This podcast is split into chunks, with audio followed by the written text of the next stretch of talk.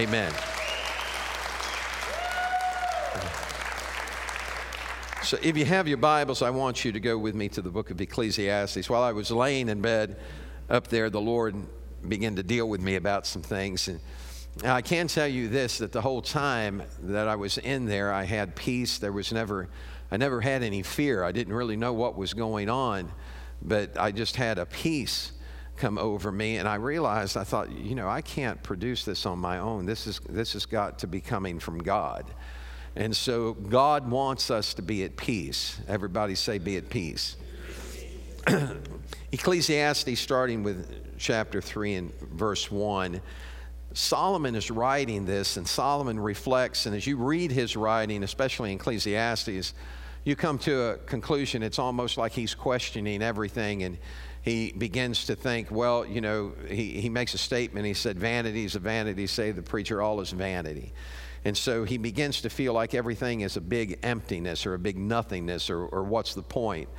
But having read this and I started looking at this and I came to a different conclusion. And I'll share with you my conclusion after I read this today. Starting with verse 1 To everything there is a season, a time for every purpose under heaven a time to be born and a time to die, a time to plant and a time to pluck what is planted, a time to kill and a time to heal, a time to break down and a time to build up, a time to weep and a time to laugh, a time to mourn and a time to dance, a time to cast away stones and a time to gather stones, a time to embrace and a time to refrain from embracing a time to gain and a time to lose, a time to keep and a time to throw away, a time to tear and a time to sow, a time to keep silence and a time to speak, a time to love and a time to hate, a time of war and a time of peace. Let's pray together. Father, we thank you for your word because it's life. God, we ask you to speak to us through this, and Father, help to communicate to us, God, those things that you have spoken and declared for us. And we give you praise for it in Jesus' name. Amen. So when I looked at this and I began to read this scripture, I noticed a pattern begin to form. Did you pick up on the pattern here? That the writer is talking about that there's always something good and there's always something bad. So he goes through the whole thing and he, and he contrasts one to the other. He came to a conclusion that, you know, that, that is pointless, but my conclusion was different. My conclusion was this that you're not going to get through life without experiencing both good and bad. And how you react to what your experience is is going to either make you or break you. So, everybody say our response. So I want to speak to you for a little while today on a quiet time. Everybody say quiet time. How many of you love it just to, sometimes to just set out and in the yard, you know, and, and just an evening and it's a quiet time?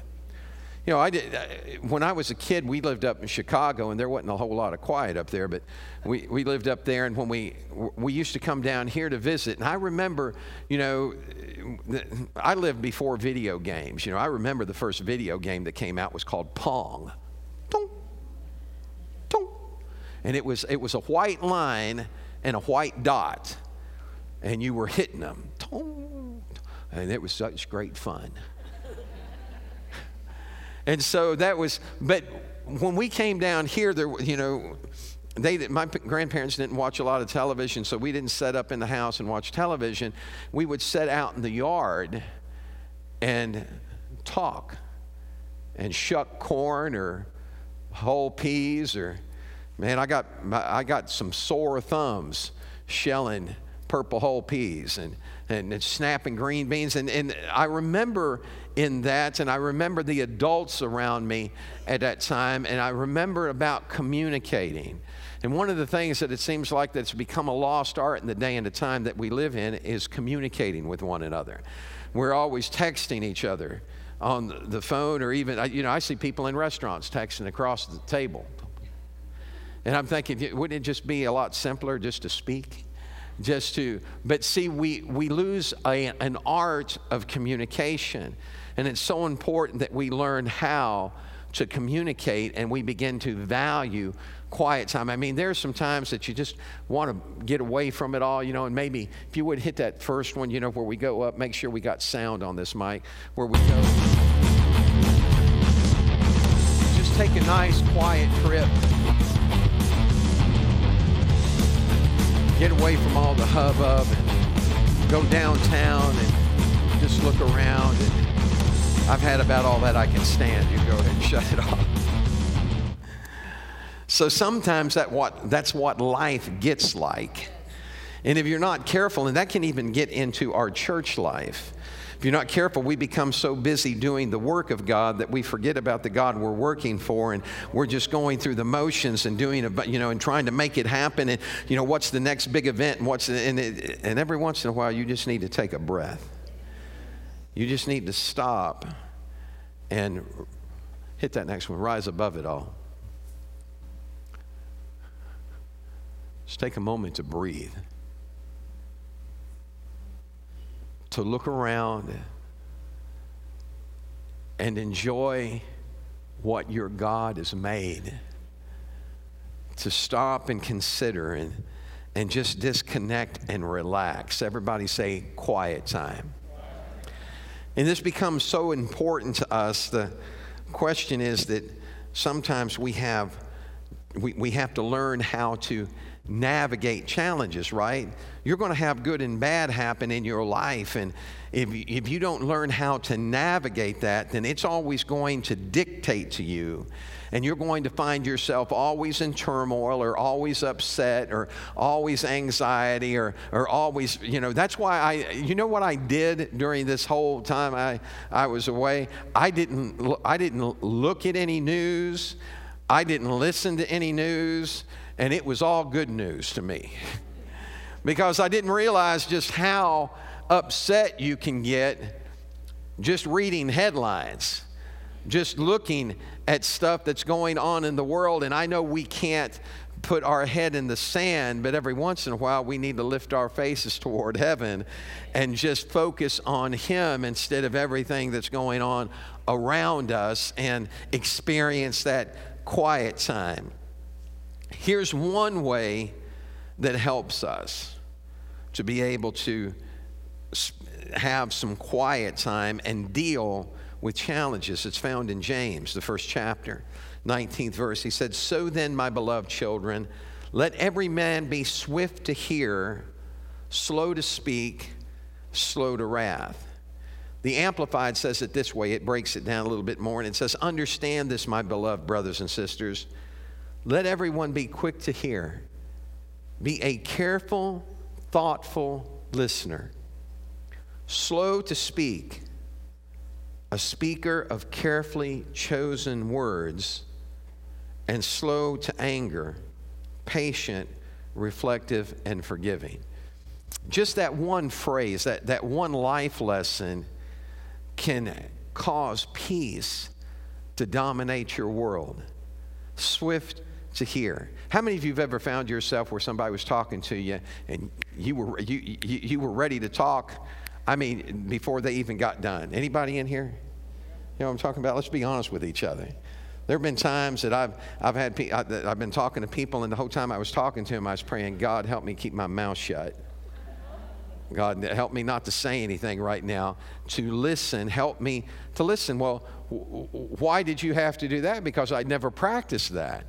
You know, it was always, you know, I, I, could figure out what was wrong with you before you were halfway through your sentence telling me what was wrong with you. And so we, you know, we're quick to speak, but we're supposed to be quick to hear.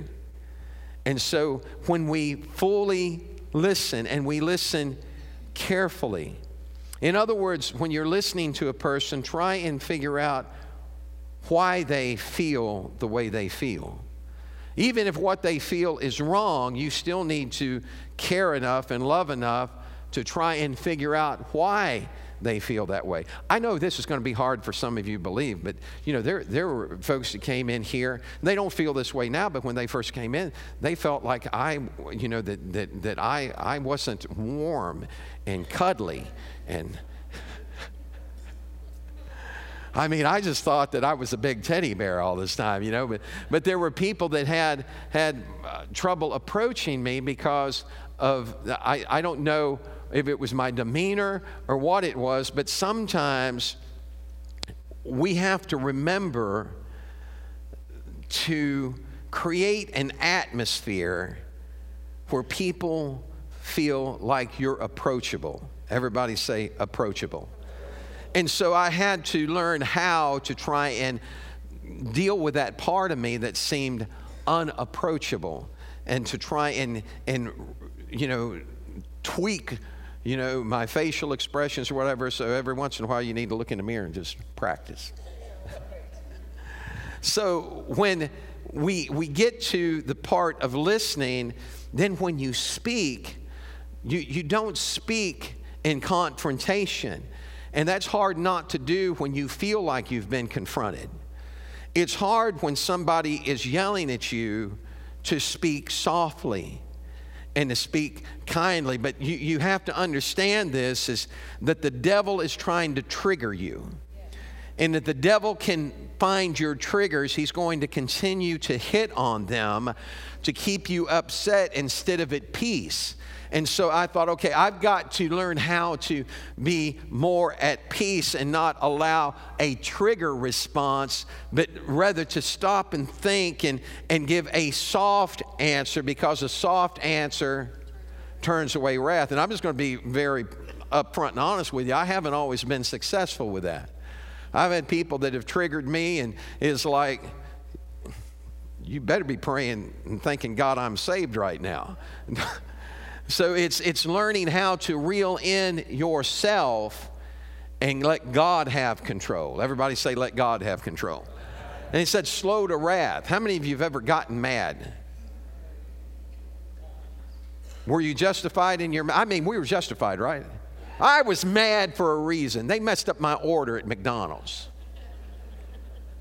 I told them I wanted extra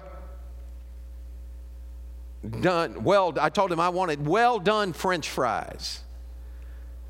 I pulled out that driveway and they gave me limp, soggy French fries. I was already on the, boy, if I had five minutes to spare. Over a limp French fry. Think about it. It's, it's not worth it, is it? So sometimes we're allowing the devil to trigger us over things that aren't even worth being triggered for? Everybody say, the quiet place. Now, listen to what Isaiah says in chapter 30 and verse 15. This is what the sovereign Lord, the Holy One of Israel, says Only in returning to me and resting in me will you be saved. In quietness and confidence is your strength, but you would have none of it. He's writing to Israel and he's saying, Listen, he said, the only, the only hope of your salvation is in returning to me and resting in me. He said, It's in quietness and, and confidence that you have peace. And so, what he's saying is, you, you've got to have confidence that God's able to take care of the situation. Amen? How many of you have ever been, found yourself in a place where you had something going on and you were struggling releasing it to God and giving it completely to Him? We would say it verbally, but we were holding it emotionally. And so it kept us worked up, it kept us tore up. We couldn't find peace and we couldn't find rest. I'm telling you, man, this past week, God showed me some things, and He talked to me about guarding your peace and creating that quiet place. And I recognize that through this whole ordeal, uh, there, there was never a time that I feared in this. And never a time that I didn't trust God in this, so I was at peace. But I recognize this peace isn't coming from me because this doesn't make any sense. I don't know what's going on. I'm hearing all this talk, but there's a peace inside of me that passes understanding. And in that moment, I begin to recognize that when he talks about a peace that passes understanding, that's not a play on words, that's something that he tangibly and physically does does when you begin to open up your heart and ask Him in. He said it's in that quietness and confidence that you find strength. But you're wore out if you let the devil keep you in turmoil. How many of you have ever been there? Just the devil keeping you in turmoil. So we're talking about a quiet place today. Listen to what Exodus says Exodus 14 and 14. The Lord Himself will fight for you. Just stay calm. wow. Just stay calm. But He cut me off. I was just driving up there to wish Him a good day. Stay calm. How, how, many of you have ever found yourself going from calm to chaos that quick? You know what I'm talking about? You, you, you're just as smooth and, and as peaceful as you can be, and all of a sudden somebody says something or something happens, and buddy, Katie barred the door because you about to come apart. And everything escalates, and the next thing you know, man, there's a fire raging inside of you, and you don't know how to put it out. Do you know the way to put that out? Don't let it get started to begin with. So think about it this way that every situation that we encounter, every circumstance that we face, every life lesson that comes our way, we're carrying two buckets. One of those buckets contain water, and the other's got gasoline in it. And whichever one you decide to throw on the situation is either going to put it out or blow it up. Everybody say, blow it up. Man, sometimes, I mean, we can't wait to blow it up. We become so attuned to blowing things up, we could have our own demolition crew. Because as soon as something happens, when we hear something, when we're told something, when we, we experience something, blow up. I was uh, burning some leaves some time back several years ago, as a matter of fact, and I'd raked all those leaves up in a long line. And I'd set them on fire, and they'd burn for a little while, but then they'd quit burning, and they were just smoldering, just smoking. No fire. How many of you have ever heard that term where there's smoke, there's fire? There's a lot of truth to that. I found that out the wrong way. What I did was I went and got me a can of gas, and I started walking through there pouring gas on those leaves, and all of a sudden, I found a live ember. and that thing went, and man, I'm, i got a gas can that's leaking. And when it, when it ignited, I started running. Well, it's following me, man, and I'm running. And I finally take that gas can and threw the thing out of my hand because I thought, man, I'm fixing to get it blown up here. And it was all my own doing. It, I'm the one that had laid everything on there for it to blow up. Do you understand that when you just keep suppressing things and you let it build and you let it build and you let it build, then when the blow up comes, you're the one that set off the bomb. Uh, but if you decide, you know what, uh, I'm going to trust God, uh, I've got confidence in Him, and devil, you can't have my peace. And so, God, I'm just going to bring this to you right now and trust you with it. God will fight your battles. Just keep calm. How many of you have ever tried to calm down someone before that was that had already gotten beyond the point, you know? You know what that's like? You know, trying to calm down. Do you ever try and calm down a child that all of a sudden, I mean, it's just, you know, they, they've already worked themselves up into a frenzy, and now you're trying to calm them down, and, and they're crying, and now they don't even know why they're crying because the situation's over but they're still crying and they're it's because they they took themselves to such a place of anxiety that they're having trouble coming back off of it. So, what God is telling us is look, you need to let me be your peace. You need to let me be your confidence. And if you do that, then you're not going to struggle with these things. The scripture says in Isaiah 26 and 3 you will keep in perfect peace all who trust in you, all whose thoughts are fixed on you. We read that, but do we really un- understand that? You will keep him in perfect peace. All who what? All who trust you, all whose thoughts are fixed on you. So let me ask a question. Have you ever found yourself in turmoil? Wave your hand if you've ever been in turmoil.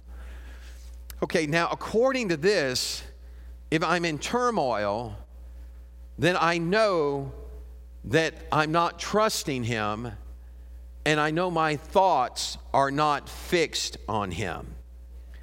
And that's not a good place to be as a believer. Everybody say, without faith, it's impossible to believe, it's impossible to please Him. So we have to have faith. See, a lot of times we talk about, oh, I believe, but our life doesn't show it, our actions don't show it. Because even though we profess we believe, we still respond like an unbeliever. And so this became a life lesson for me. And I thought, now wait a minute, man. If I if I if something has got me worked up, then I need to back up and get to the point, now God, I'm not trusting you and my thoughts aren't fixed on you. So, what I choose to do right now is let go of the thoughts that are making me upset and begin to think on your goodness and your grace and how you've delivered me through so many things before. And if you did it once, you're going to do it again. It's going to be all right years ago when we were driving our Frito Lay truck down the road evangelizing, we had a the, the drive shaft broke, and so we're we're we're in the middle of between Mississippi and. Uh, ten, man, I, am I'm about 50 miles from where I had been evangelizing, and I'm broke down on the side of the road, and I th- there's nothing I can do to fix it. And I, I could have gotten upset, but I turned around and looked at Debbie, and, and I, I just started singing. I won't, I'll spare you that. But I, I started singing a song said, He'll do it again. Yes, He will. He'll do it again. Just take a look at where you are now and where you have been. Hasn't He always come through for you? He's the same now as then. You may not know how, you may not know when, but He'll do it again. And I and I, I, I made a phone call. I said, Look, he, I don't know how He's going to do it. He's going to do it. And I called where I'd been in revival. They sent a uh, wrecker out and hooked up to my motorhome. And then they started trying to find a part to fix it all the way back to where we came from. So for 50 miles, he's stopping at every parts place he can find to see if he can fix it. He can't fix it. We get back to the motor or back to Mississippi. I unhook the car. He said, just leave the motor home here. Take your car with you. And all the way, I'm, I'm, I'm fighting that anxiety trying to come up in me. And I'm thinking, man, he just towed me 50 miles. I wonder what that's going to cost. And I had to keep trying to keep my mind focused. I called him throughout the week and he couldn't get the part. He had to order a brand new part. I said, "Well, what how much is that?" He said, "Oh, don't worry about it. We'll work it out when you when we get when you get here." And which is always, you know, makes you nervous. And and then I'm and I'm thinking, "Okay, God, I, I trust you, Lord. I trust you." You know what it's you, you're in you're like on the edge of reality. Because you're saying, I trust you, Lord, but there's that part that's saying, Oh, I wonder what's going to happen.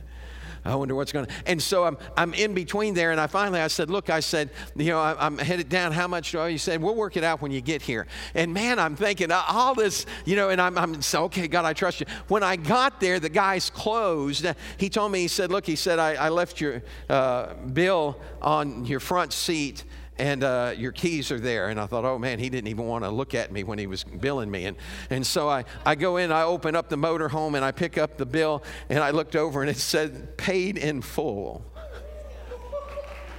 by the blood of the Lamb, paid in full. And I remembered something.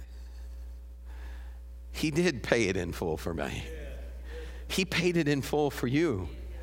So, no matter what's trying to hang over your head and no matter what you're dealing with, you need to know up front it's been paid for, it's been taken care of, uh, that He's a God that is faithful and He doesn't forget your labor of love and He's going to take care of you. Somebody say, He takes care of us. And see, sometimes we feel like, well, you know, yeah, but nobody really understands what I go through. But the scripture said that we have a high priest that was tempted in like manner as we were. So there's nothing you've experienced that he hasn't felt. Well, wait a minute, wait a minute. You know, I mean, he didn't go through everything. Uh, there's a part in Scripture that a lot of people read and they miss. And it says, He was made sin who knew no sin. He wasn't made a sinner, he was made sin. So when he hung on Calvary's cross, he experienced not, he, he, he didn't become the junkie, but he experienced the addiction. He felt the sin of it. So there's nothing you've gone through in your life that he hasn't already felt the guilt of it, that he hasn't already felt the burden of it, the, the, the, the anxiety and the twisting and the turning of it. And so it would do us good to look and see how he dealt with things. In passage of scripture in John, the sixth chapter, there's a crowd that comes up, shows up, and Jesus had just heard some stressful news. He just found out that his cousin John the Baptist had been, head had been chopped off by Herod. And so he went to be alone in a mountain place. But all these people show up, and because Jesus has such a heart for people, he went down to minister to their needs. And as he's ministering to them, all of a sudden he realizes they haven't had anything to eat. So he looks at his disciples and he said, uh, let's, let's give them something to eat. And Philip said, Where, where are you going to get anything for them to eat, man? We've only got this much in the treasury, and that's not enough to feed all these people. But the scripture said that Jesus said that to test Philip because he already knew what he was going to do.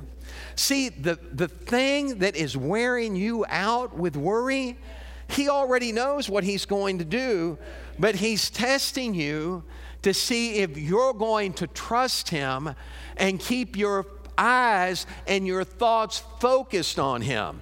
Or are you going to let the circumstance become more important to you than He is uh, and then begin to claim all your attention and all your anxiety and all your worry and all your energies getting wrapped up in that instead of laying that down and saying, I trust you, God. I, I praise you. I don't know how you're going to do this, but I know you're going to do it.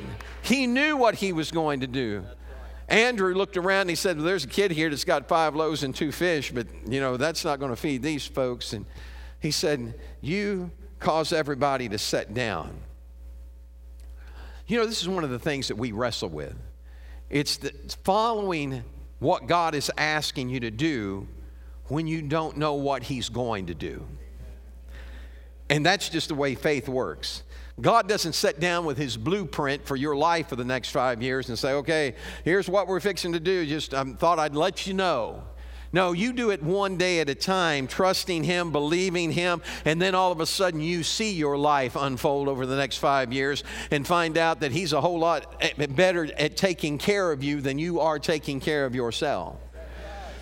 And so He has them set down and he takes those five loaves and two fish and prays over it. And you know the disciples got to be thinking, you got to be kidding me, man. What, I mean, we got these people sitting down. They think lunch is coming. We're, we're going to get chewed up here ourselves. And he starts putting that in baskets that they've found and they start passing it out to folks and, and, and they know that they're getting low and they said, man, I only got a little bit left. And they turn around and look at in the basket they're carrying. It's as full as it was before. And they're thinking, what in the world is going on? They got to participate in a miracle without understanding how the miracle worked. Are you with me? You need to ask yourself a question if you want to be a spectator or a participator. There were thousands, there were probably between 12 and 15,000 people there that day because we know 5,000 men were there alone, not counting women and children. So there's 12 to 15,000 spectators, uh, but there are 12 participators uh, that are beginning to experience what it's like uh, for a miracle to happen at your hand. I'm not, I, I, I'm not the one that multiplied this, but I sure am getting excited passing it out. I, I'm not the one that made it happen, but man, to be a part of it happening uh, is beyond my expectation. I never dreamed uh, that God could take a little boy from a country place uh, and all of a sudden start doing things in his life. Come on, somebody. You need to understand that it's not about you, uh, it's all about him, and he's big enough, bad enough, and rough, and rough enough to get you through whatever it is you're facing. When you choose that quiet place with Him. And so, after all that happens, then all of a sudden, the people start looking and they're adding two and two together. And, and now, wait a minute, man. We saw what he started with. He had five loaves and two fish. And everybody around here's got a full belly, and I just counted 12 baskets full of leftovers. So the, the rumor starts going through, the word starts going through that crowd, and they get all worked up. He's that prophet that's supposed to come into the world. He's, he's that prophet. And the next thing you know, man, they are so worked up, they're getting ready to come and take him by force and make him a king. And this is Jesus' response to it all. John 15. Therefore, when Jesus perceived that they were about to come and take him by force to make him king, he departed again to the mountain by himself alone. what? Man, they're getting ready to make you a king. What are you running for? What, what are you taking off for? He didn't need them to make him a king. He was already a king but not just a king, he was king of kings and lord of lords. To allow them to make him a king would be like painting a brick of gold or, or, or, or painting over a, a, a ruby. You're diminishing what already exists. He said, I know what's in man, and, and there's nothing good in man. And so he separates himself to a mountain to be alone again. He wants some quiet time because it's quiet time that made the miracle happen happen. Uh, it was that time that he had spent alone with God uh, that had prepared him to feed that multitude. Uh, it's that time that we spend alone with God that equips us and prepares us uh, for the day that we're going to, the day that's coming before us. He was alone in a mountain. Disciples can't find him and they decide to take off and they jump in a boat to sail across the Sea of Galilee. And if you've never been to Israel, if you've ever been there, you understand that you, when you stand at the Sea of Galilee, there's a mountain range that surrounds it. So a storm can come up unexpectedly. What happens is a storm whips up over the mountains. The wind comes down that valley, and man, it will throw that sea into a churning. That's what happened. A gale force winds swept in and started throwing that boat back and forth with those disciples on it. These are fishermen. These people knew that water, and they're fearful for their lives. And all of a sudden, Jesus comes away from that quiet time to deal with their storm. The storm doesn't keep him from walking on the water. They're in a boat, he's just barefoot. He's got maybe some sandals on, and he's just walking across that water. And when they see him, they're scared to death. And he looked and he said, No, it's me. Don't, don't be afraid. And the Bible said that when they eagerly accepted him into their ship, it said immediately they were at land. Do you get it? Do you understand what happened? Because he spoke, he, he had spent some quiet time with God, it prepared him to deal with their storm. And for them, the moment they eagerly accepted him into the midst of their storm, their storm stopped. See, some of us stay in turmoil because we won't let go of the storm. Some of us stay all worked up because we like being worked up. Some of us can't find peace because we're not seeking the Prince of Peace. We're allowing our circumstances to speak louder to us than the peace speaker. And you've got to say, you know what? I know there's a storm raging, but God, I'm asking you right now to step into the middle of my storm. I, I give it to you right now. And the Bible said immediately it was over. Let me tell you something. You may find, and I can tell you this from personal experience, that I found myself in storms before in other countries where things were falling apart and I needed, I needed an answer from God. And God will get your attention. And I remember one time I went to lay my head against a window on a bus and it was closer than I anticipated and I smacked my head against that window. And it was like God said, Hey, I want you to listen to me for a second. He said, Quit worrying about this. I'm going to take care of it. And so, in that moment, in that moment, I repented before God and I said, God, I trust you. The circumstance was still there, but I had already made a decision to ask God into the middle of my storm. You know what happened? An hour later, I got a phone call, and my storm had completely stopped everything that I was struggling with. I, I, they had me hooked up. I couldn't get a break away from this tourist trap I was in, and I couldn't, I couldn't make the connections. And the next thing I know, instead of having to ride a bus with a bunch of tourists, God gave me my own bus. I had my own interpreters. I, I was able to break completely away from that group and, and do what God had sent me there to do.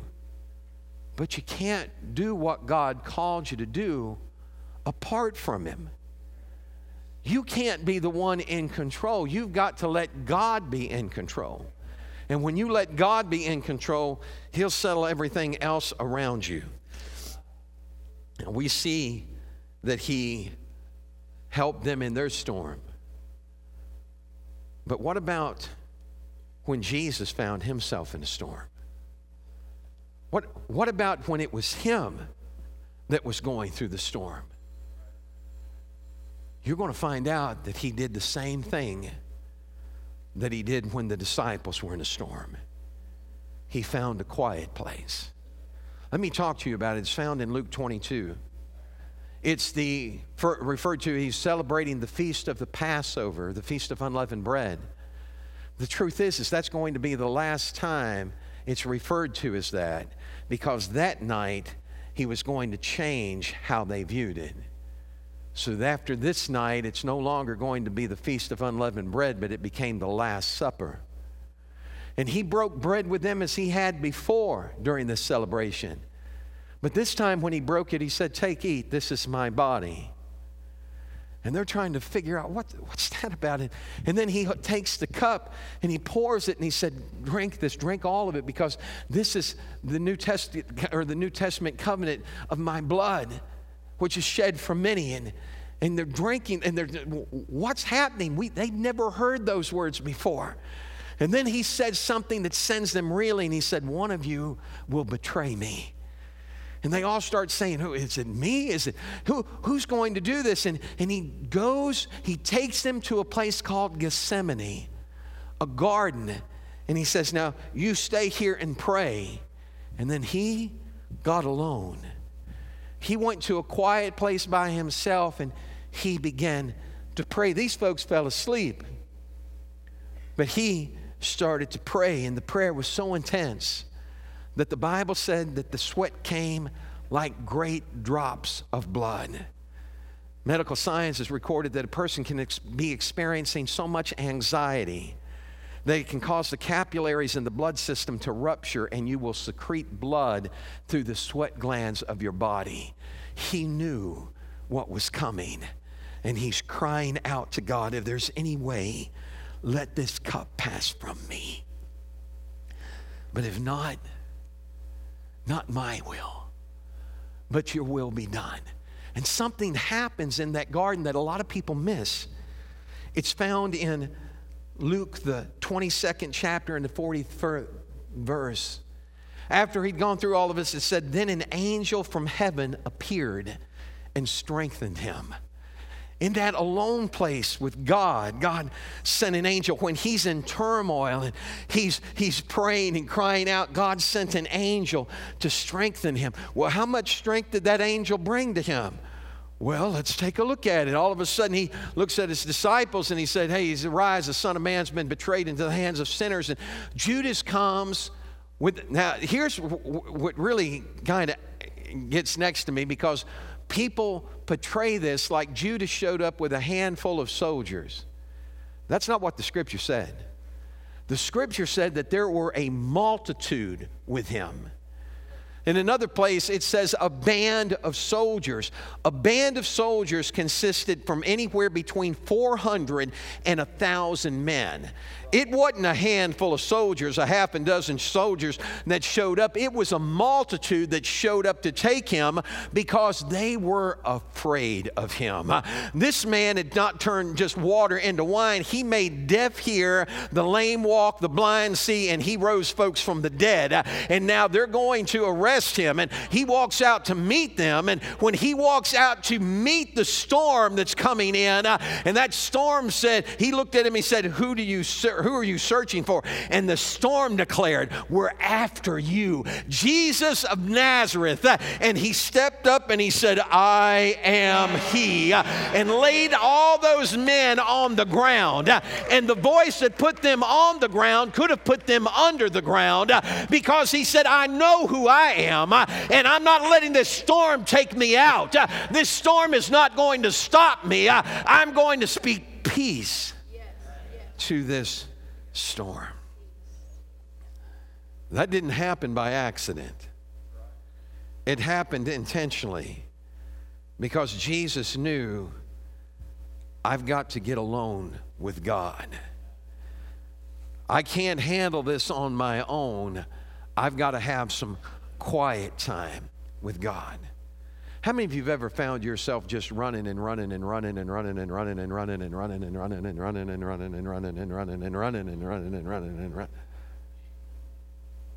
I tell Debbie a lot of times, and she'll let you know this. I tell her a lot of times, I said, Baby, I need a vacation. I said, I, I've got to get away. But Debbie's like the Energizer Bunny running and running and running and running and running and running and running. And she thrives on it, she loves it.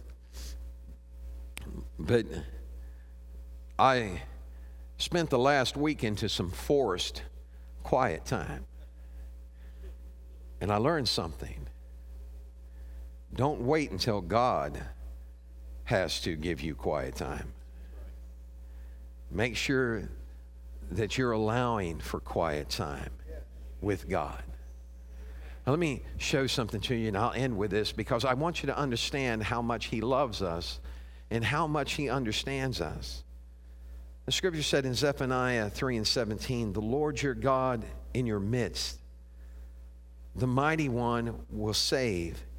He will rejoice over you with gladness. He will quiet you with his love. He will rejoice over you with singing. Now, I've preached on that before, and I'm not going to go into all that, I'm going to catch one phrase here, and I want you to get it. He will quiet you with his love. There was a time several years ago when our daughter was about to get married, and she planned to go to Louisiana, to live in Louisiana. And her mama loves her so much and when Mama found out that she was planning to go to Louisiana, Mama was struggling. And she was crying beside me in a bed at night. And I remember, come here a minute. I remember putting my arms around her. And yeah, it's all right, we're married. I remember holding her and saying, honey, I should wear a longer skirt. I can't help it. I'm sorry. I, I, I remember saying, honey, I said, you're, you don't know what's going to happen. Right. I said, you're borrowing trouble.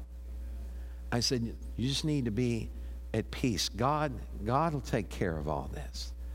I said, these tears may be for no purpose at all. And you know what? God did take care of it. They, she said, I couldn't live away. she said, I, I couldn't live away from you and dad. And so she stayed. What I'm saying is, the Bible says that He will quiet us with His love. And I begin to think about how when a baby is upset, how the mother or father will scoop the baby up in his arms and just begin to hold him and rock. There's no words have to be said. No explanation is needed. And all of a sudden the baby feels love. And love begins to quiet the baby. You, my friend, are a child of God. You've been made in His image. God made you, and God does not make mistakes regardless of how you came into this world. I've heard people say, well, I, you know, I came in illegitimate. No, no, no, no. You're legitimate. The people that brought you in are the ones that got illegitimate. But you're legitimate. You have a purpose, and God's got a plan for your life, and you're not a mistake, but you are the handiwork of God. And He wants to quiet you. So so when you're experiencing anxiety, when the big bad wolf is standing at the door and he's huffing and puffing, just let him huff and puff and smile and call out, I've built my house upon the rock and it's not going to fall. Would you stand with me today? So, this is what I want to do. I, I want to pray with you today. I, if whatever it is you're facing in life, God wants you to be able to walk through it in peace, knowing that He's in control. I thought about Polycarp. He was a man in his 70s, and they told him, they said, You either deny Christ or we're going to put you to death. And he told him, Well, put me to death because I'm not going to deny Christ. They said, Look, you're, you're this old, there's no reason for you to die. Just renounce Christ and, and they'll let you live. He said, I'm not doing it. They said, If you don't, they're going to chop your head off. He said, You do what you think you've got to do. He said, I am not going to denounce Christ. And then they told him, They said, We'll burn you at the stake. And when they said that, Polycarp got excited because he'd had a dream that his he was on fire. And he looked at him and he said, Oh, please, do that. And they looked at him and he said, But I'm asking you what they would do is when they were burning someone at the stake, they would put their hands behind their back and they would nail their hands to the wood beam so because the ropes would burn and they would run out of the fire. So they would nail their hands there. And he said, The only thing I ask is don't, don't nail my hands. You have my word I will not run. They brought the man of God before a crowd of onlookers and they tied him to the stake. They stoked the fire around him. And instead of hearing him scream, they heard him start singing praises to God. When they expected to smell the stench of flesh burning, they said it smelled like a sweet perfume coming from the flames. And when they looked, he wasn't burning. The flames had arced over him, and he was in the midst of that fire just worshiping God. They finally looked and they began to shoot and they shot arrows at him. And you know, there's only so much blood in a human body, but so much blood ran out of his body that it extinguished the fire that was burning around him. I'm telling you that there's a fountain that flows from Emmanuel's veins. And he, he, do you understand? He, he found peace in the midst of turmoil. I prayed last week and I said, God, I said, I'm, if you're done with me, I, I'm okay with that. I'm ready to go. I said, but God, I don't feel like you're done with me yet. I still feel like there was some stuff I was supposed to do. So I'm asking you, God, you take care of me. You, I trust you. And I'm just asking you to take care of me. God will not violate his word. What he promised, he'll bring to pass. You may not understand how he's doing it, but he's going to do it. Amen. If you're in here today and you're ready to let go of some things, you may be in here and you may be struggling with health problems and you're ready to say, God, I just give this to you. Whatever it is, I want you to come right now as they sing this song, and I want to pray with you at the end of the service today. Would you come now? Go ahead. Name is power. Your name is healing. Your name is life. Break every stronghold. Shine through the shadows.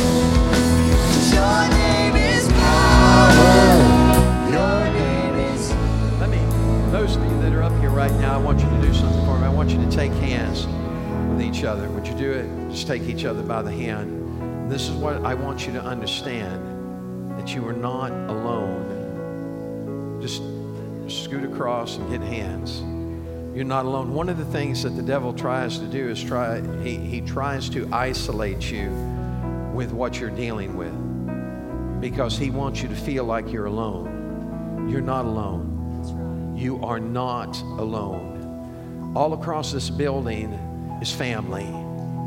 Family that believes that God wants the very best for you.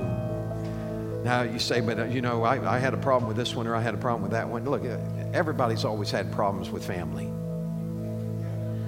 Welcome to my world. I mean, that's just, you know, I mean, God had problems with his first family, you know, with, with Adam and Eve. And so you, there's just problems. So don't, you know, don't, don't sweat the small stuff. Don't let that get next to you. You know, you figure sooner or later folks are going to straighten out and it's going to be fine. Amen. But the important thing is for you to understand that we're here for each other. And God's here for us together. So if you have a chip on your block, get it off. Amen? Because you can't carry stuff like that and God minister to you. You have to get it off. Everybody say it with me get it off.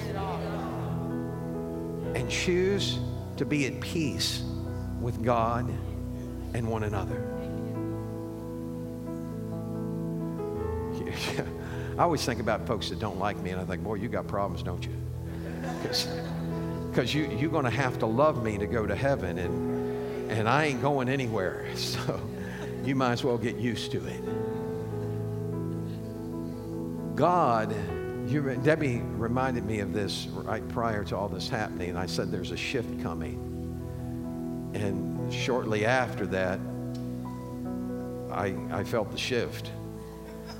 And it was like God showing me and talking to me about things, about how we move forward in Him and how we operate in God. And we operate in a trust and a confidence that God knows what He's doing even when we don't. And you're not going to always know what God is doing. That's where faith comes in. And so he's building our faith and he's building us together. And you need to hear me that God has a purpose and a plan for your life. And the devil's trying to stop that. So whenever you feel the turmoil start to rise up, you need to recognize that it's an attack and begin to speak peace over it and say, God, you're bigger than this. And I'm not letting this take me. I'm not letting this have me. I'm choosing to walk in peace. I'm going to walk in love. I had a dream while I was while I was in the hospital. I had a dream, and you know that I'd had a situation happen some time ago with a person wasn't too happy with me, and in the dream I grabbed right by the head. I woke up and I thought, you don't really want me to do that, God. I understood what God was saying to me. And He was saying, just, just let it go. Just let it go. Just be at peace and let it go. And so I want to pray for you today that you're going to be at peace and you're going to let it go, but you're also going to step in and begin to do what God called you to do. Because as long as the devil's got you second guessing yourself, he'll, he'll never move forward. And we've all been called to be a witness. So let's find out how good a witness we can be. All right? Father, we come to you right now and we thank you for your love and kindness. I'm so grateful and thankful to be standing here today, God, with my family, with friends, God.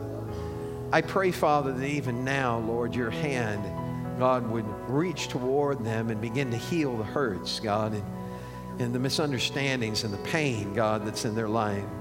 God, that you'll resolve family issues. God, that you'll take care of financial struggles, Father, that you're healing bodies even now, God. Even though we want it to happen yesterday, God, we know that you do everything in your timing. And I don't know why the man sat there for 38 years, but I know that when you came by, all his setting days were over.